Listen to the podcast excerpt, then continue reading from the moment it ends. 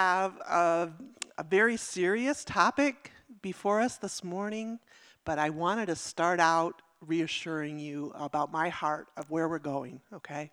We are going to be talking about the scourging of Jesus. And I am going to spend the absolute minimum amount of time talking about the cruelty and brutality of that event. I'm going to spend the maximum amount of time on the beauty of the man Jesus. Okay, so I just want to let you know that this morning. Um, yeah, as we dive into the scriptures, I just want to let you know that that's where we're going. Okay, so even though we're addressing a very horrible thing, there's beauty. There's beauty that's coming at the end. So just hang in there with me, okay? Um, I'm going to be reading from the New King James, which I understand we do not have back there. So, um, what will be projected up here will be ESV. Um, but if you want to turn your devices to New King James, if you have that option, you might want to do that. Um, the first scripture that we're going to look at is Luke 18. This was a prophetic word that Jesus gave about what was to come, what was going to happen to him. And he had, he had spoken to the disciples earlier um, on several occasions about what was going to transpire. But this is a very, uh, what do I want to say, a very in depth description of what is about to happen. We're going to be reading Luke 18, beginning in verse 31. And he took the twelve aside and said to them, Behold, we are going up to Jerusalem, and all things that were written by the prophets concerning the Son of Man will be accomplished. I'd like you to put a pin in that. All the things written by the prophets. Okay, we're going to circle back to that.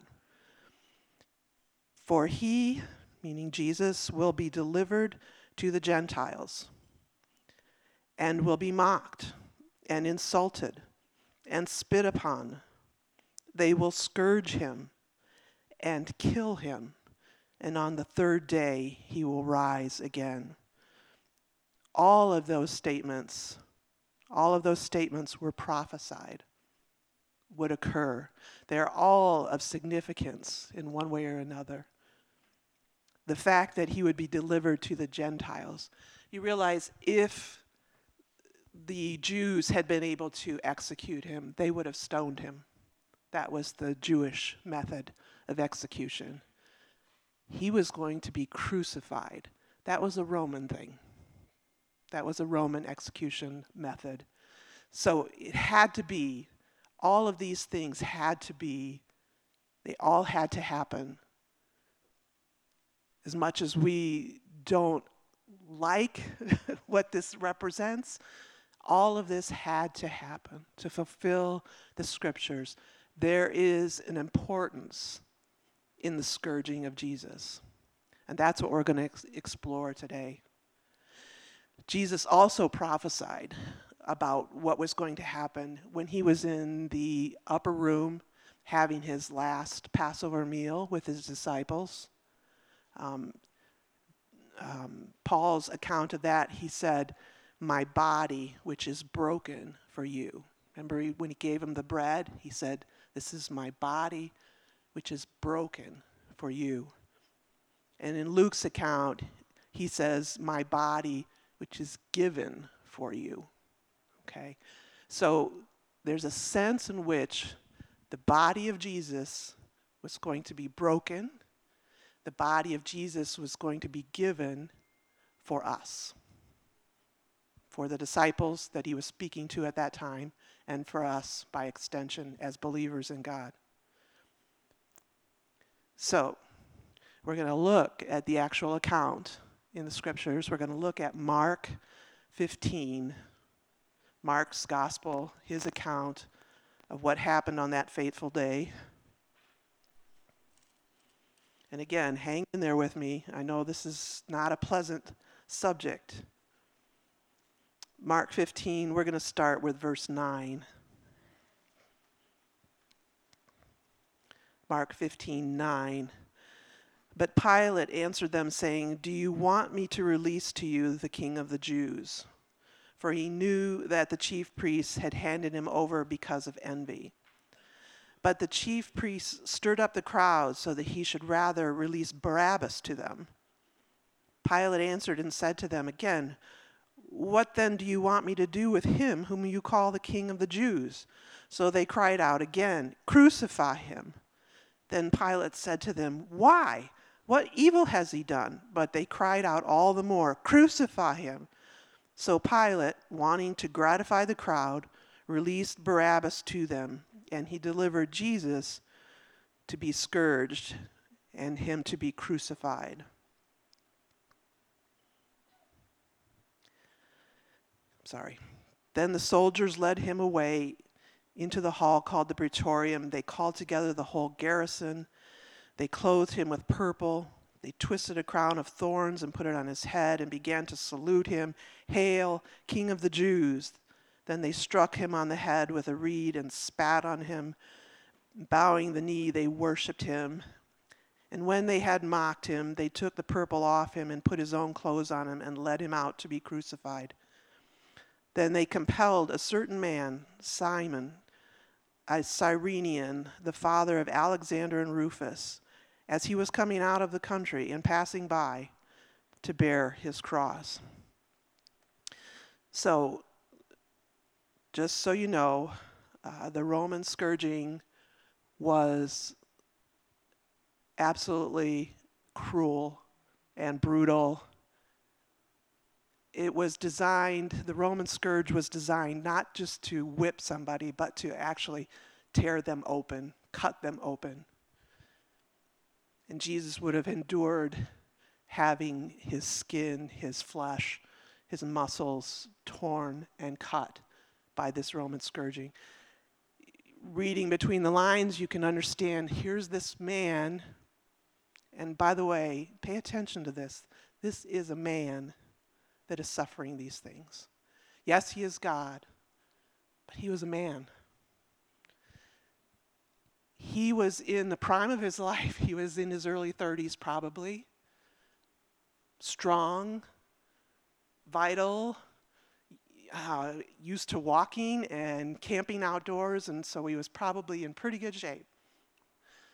But after enduring this, when it came time for him to carry his cross out to Golgotha to be crucified, he was not able to do it. They had to get somebody from the crowd to carry his cross for him. He was that debilitated, okay? You get the idea. I'm not going to say any more about that. All right, let's circle back, okay? Remember, Jesus said that all that was written by the prophets needed to be fulfilled. Even this scourging needed to be fulfilled. Begs the question why? why was this so important?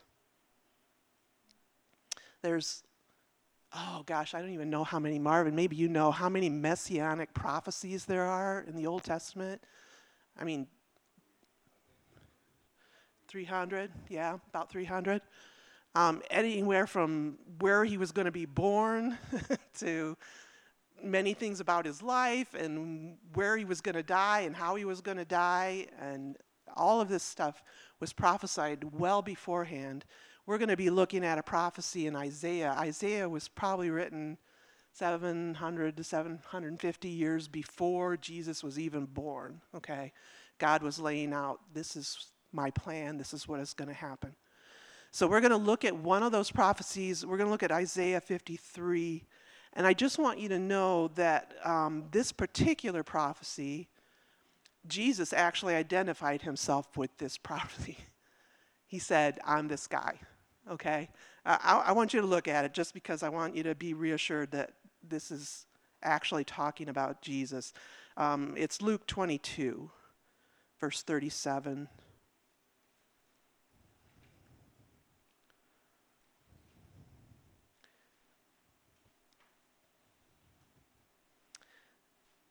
Uh, Jesus, Luke 20, 22, verse 37, For I say to you that this that which is written must be accomplished in me.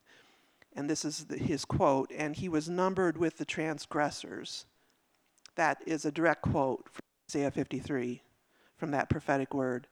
For the things concerning me have an end. So, this passage that we are going to look about at has always been understood, even by the Jews, to be about the Messiah, the coming Messiah. And there are things about it that they couldn't explain why it would be in there, but they, they did understand that it was about the Messiah. And Jesus himself said, Yes, this is about me. Okay, so let's turn to Isaiah 53.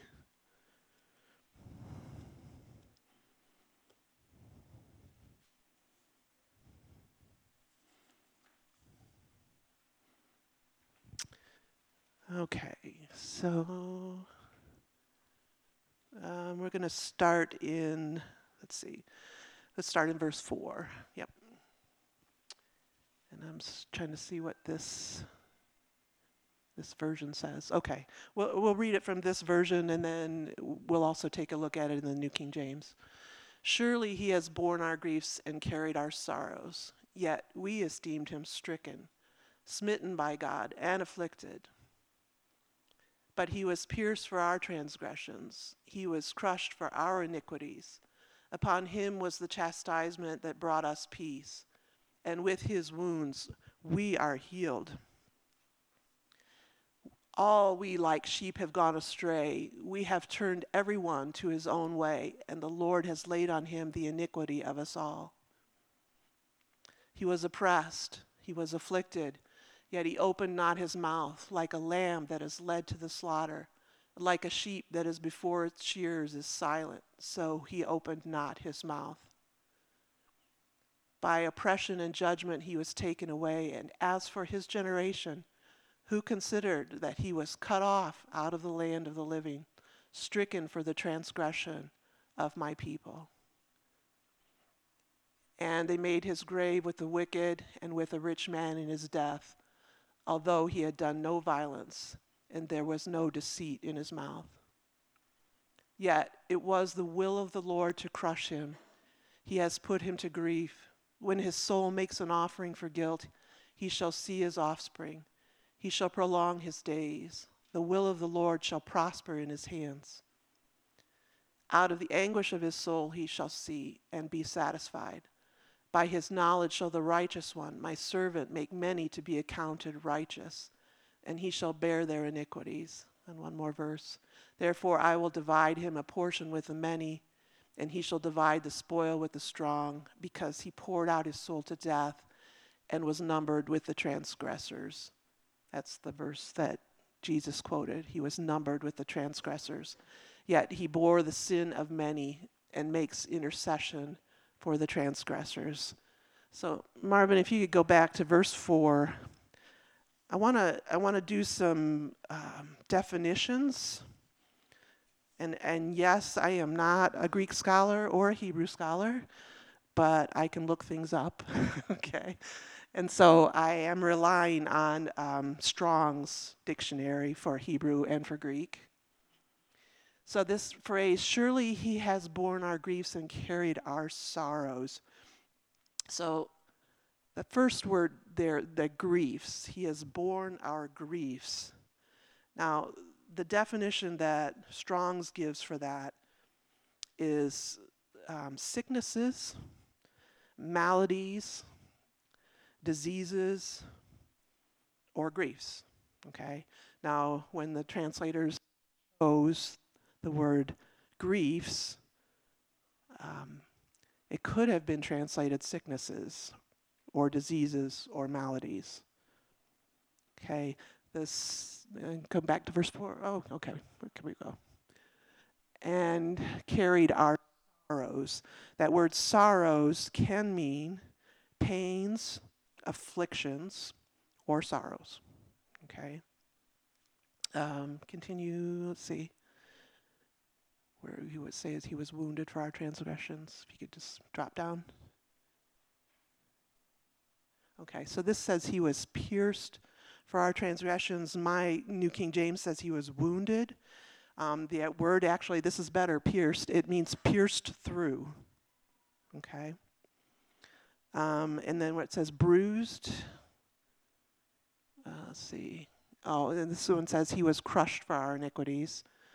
Um, my translation called it bruised for our, our iniquities. Um, the word actually means beaten to pieces, broken to pieces, or beaten to pieces. And then drop down. Oh, by his wounds we are healed. That word wounds, um, some translations call it stripes.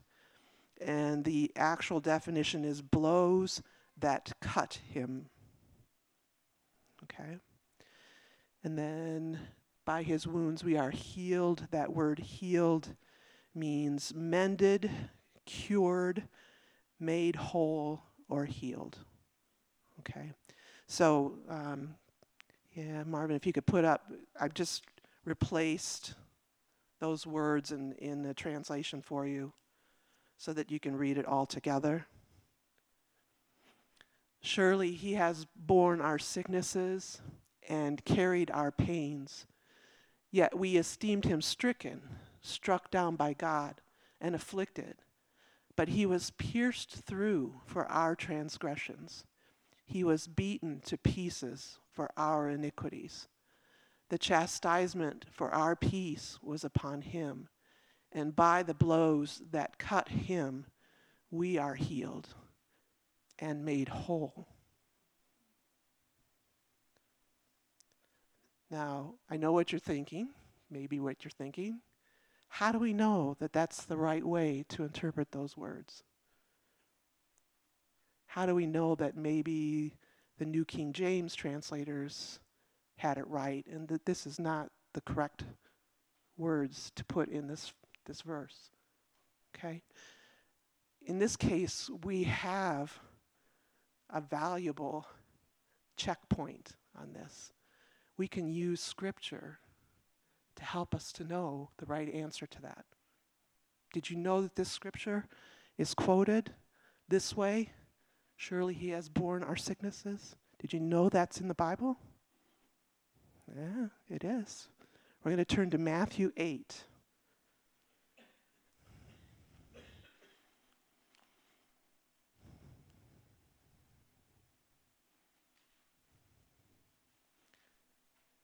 Do Matthew 8, beginning in verse 16.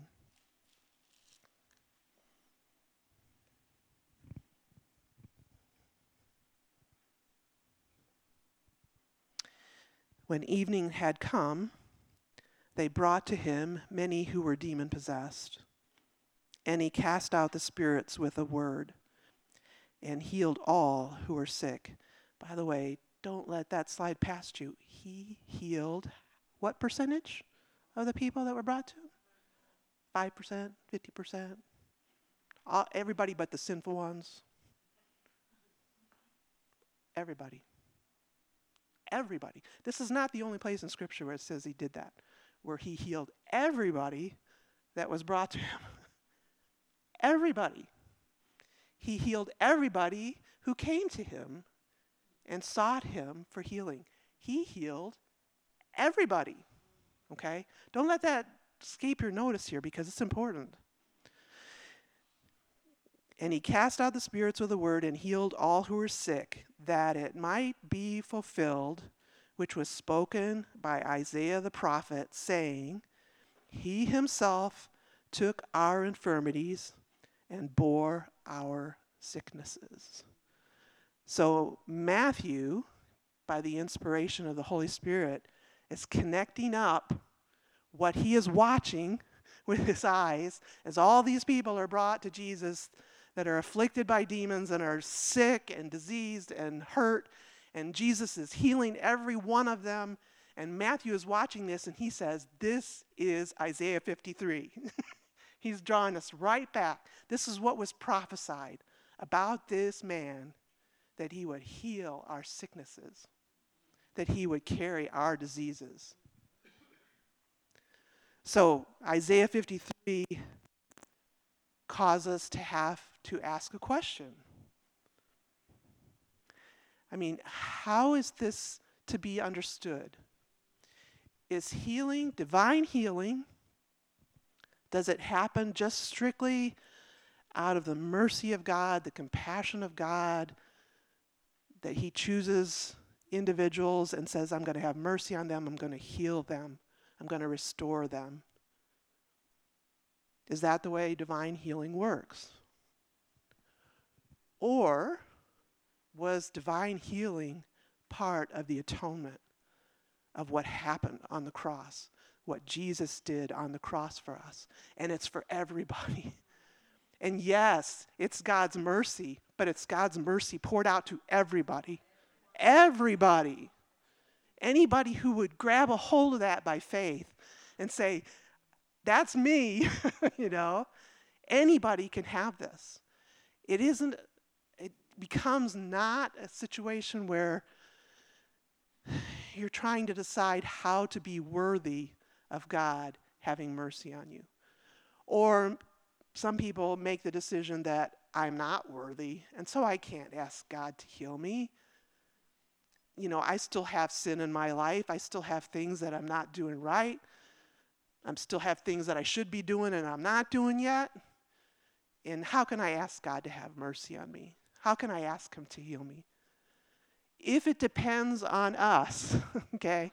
Do you see what I'm saying? If it depends on us, then we have this dilemma. Because how can you have confidence if it depends on us?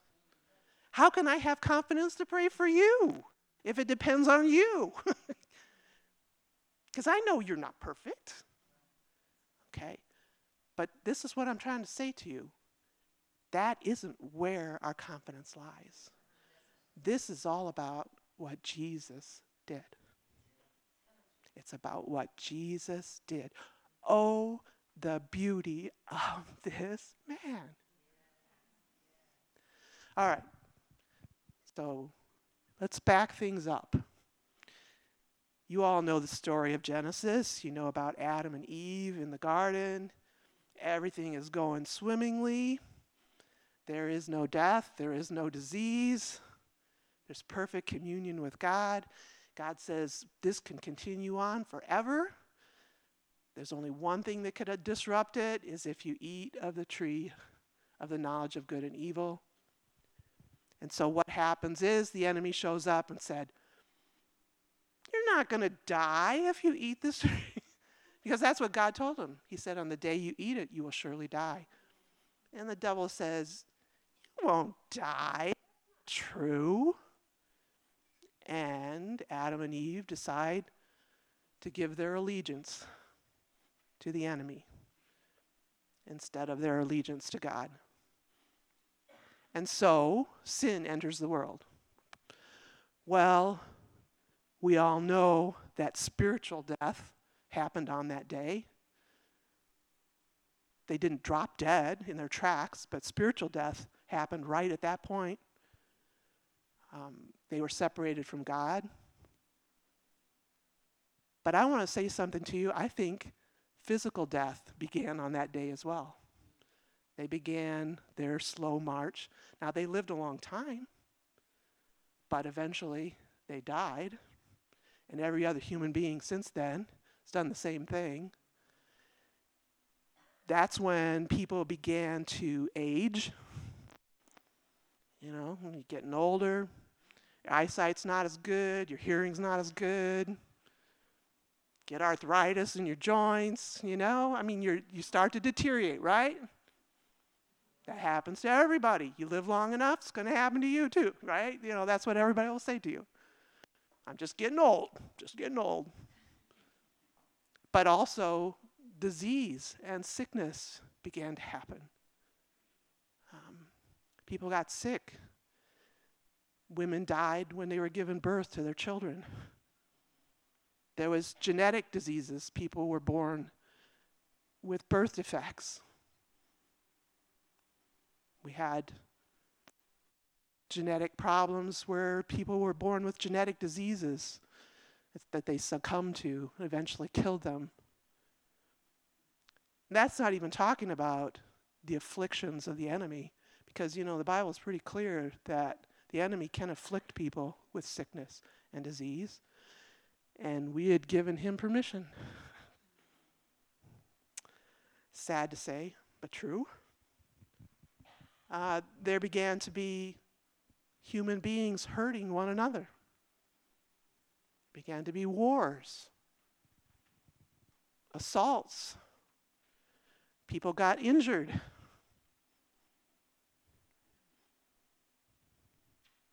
That's our story up until right now, present time. That's the world we live in. You know, there's chemicals in the environment, there's radiation in the atmosphere. People get cancer exposed to carcinogens, they don't even know it.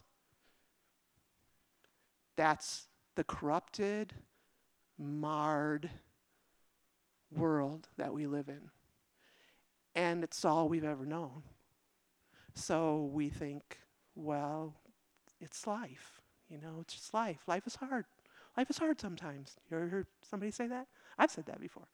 Life is hard sometimes. You know, babies get sick, babies get cancer and die. Life is hard sometimes. Okay?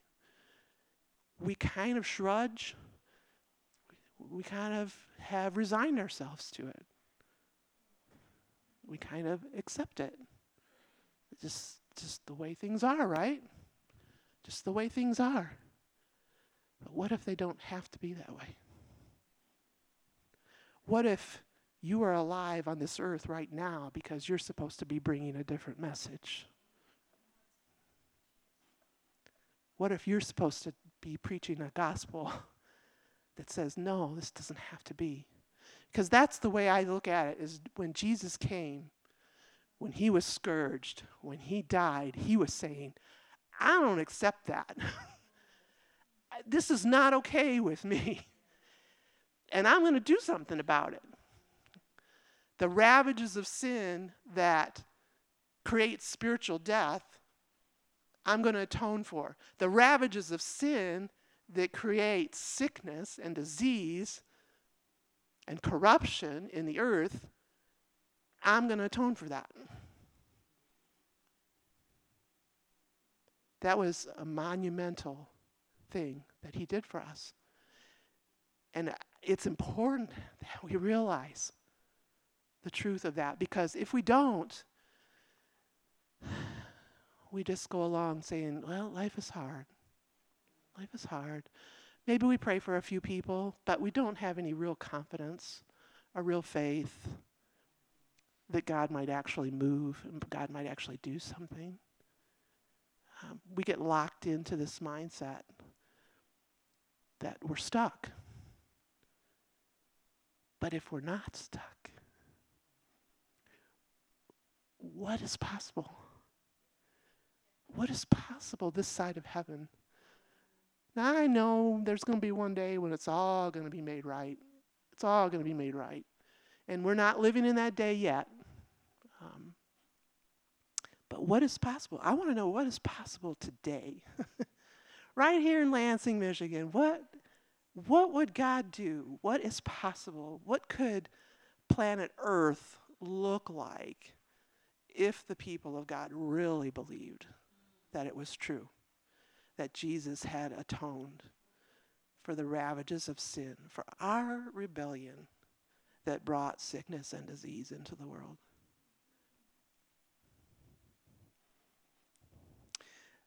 I just want to share one more story with you because I, I just read this yesterday and I was like, oh, Jesus, you are so amazing. Uh, I want us to turn to Luke 13. 13. Luke 13. And I got to figure out where the verse starts. Give me a second, Marvin.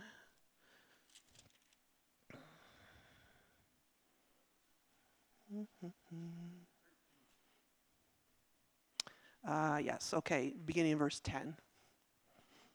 Luke 13, beginning in verse 10.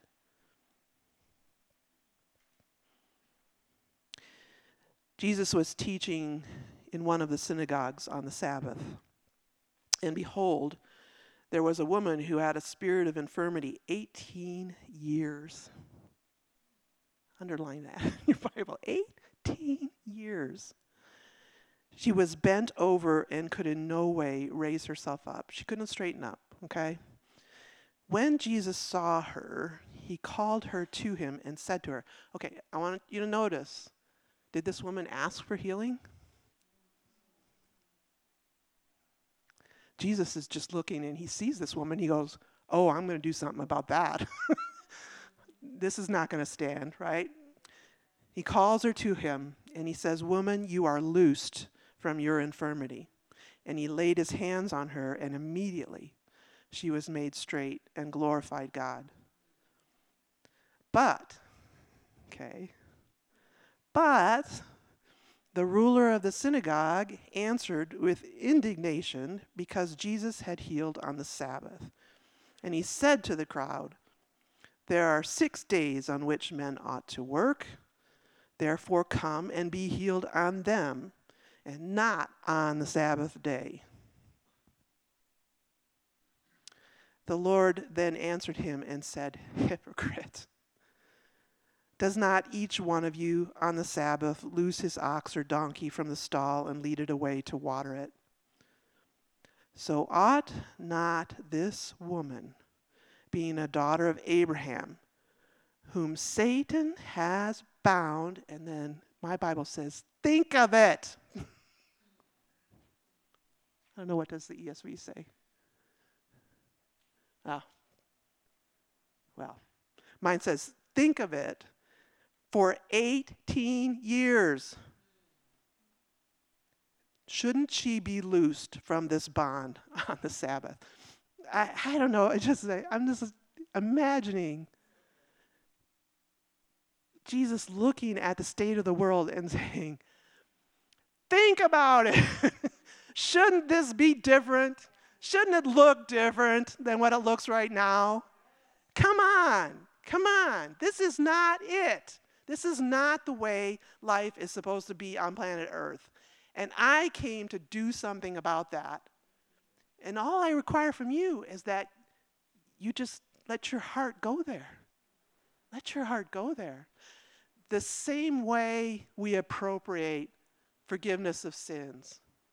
By faith, right? By faith.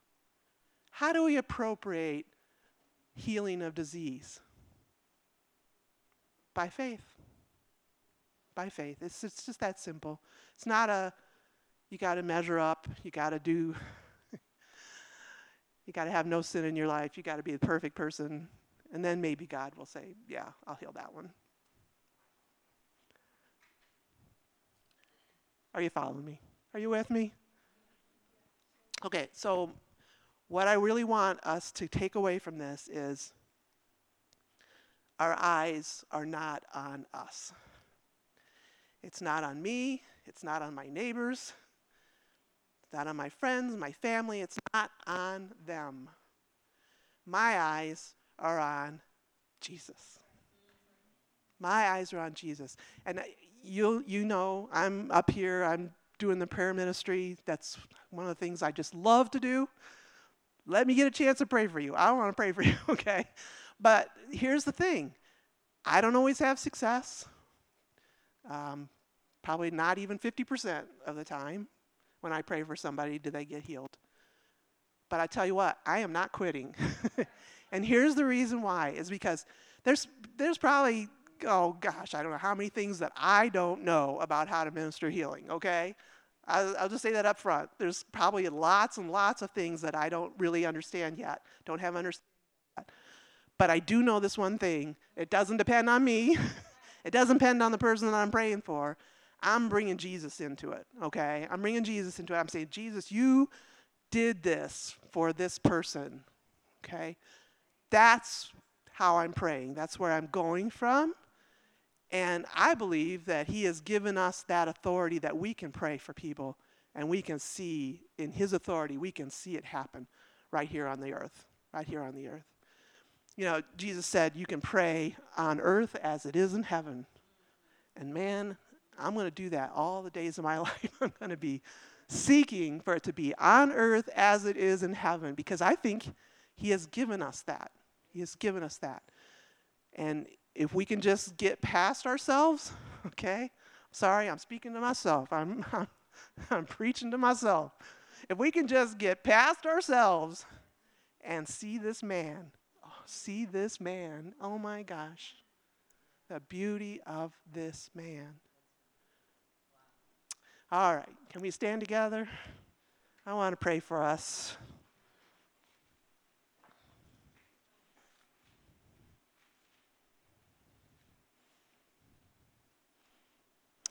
Oh, Jesus, we love you. We love you. We love you.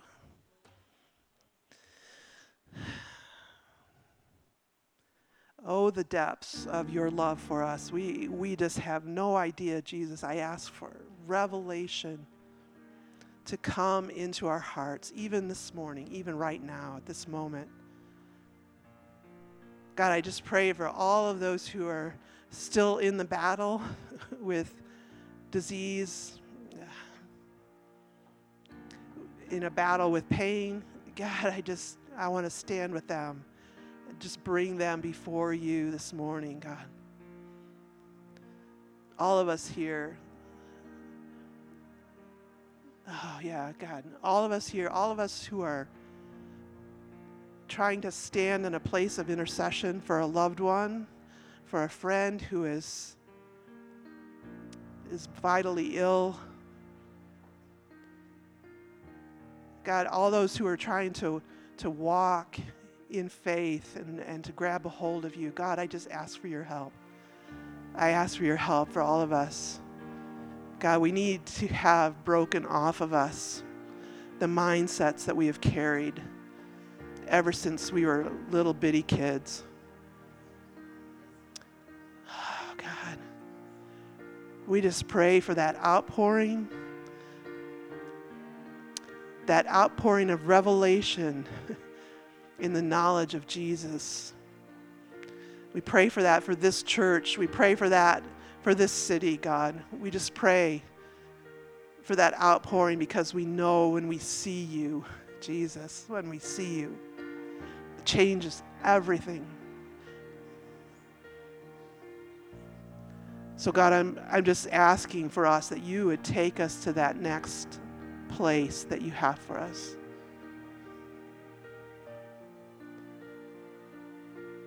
That all that unbelief that is attached to us would be broken off of us. In your name, Jesus, by your authority, that you would push the enemy back where he has infiltrated our thinking and made us to think that you are anything less than good. That we are anything less than righteous in your eyes. God, would you just push the enemy back? And God, I'm asking that we would see healing break forth in our midst in just an unprecedented way. If you agree with that, you can say amen.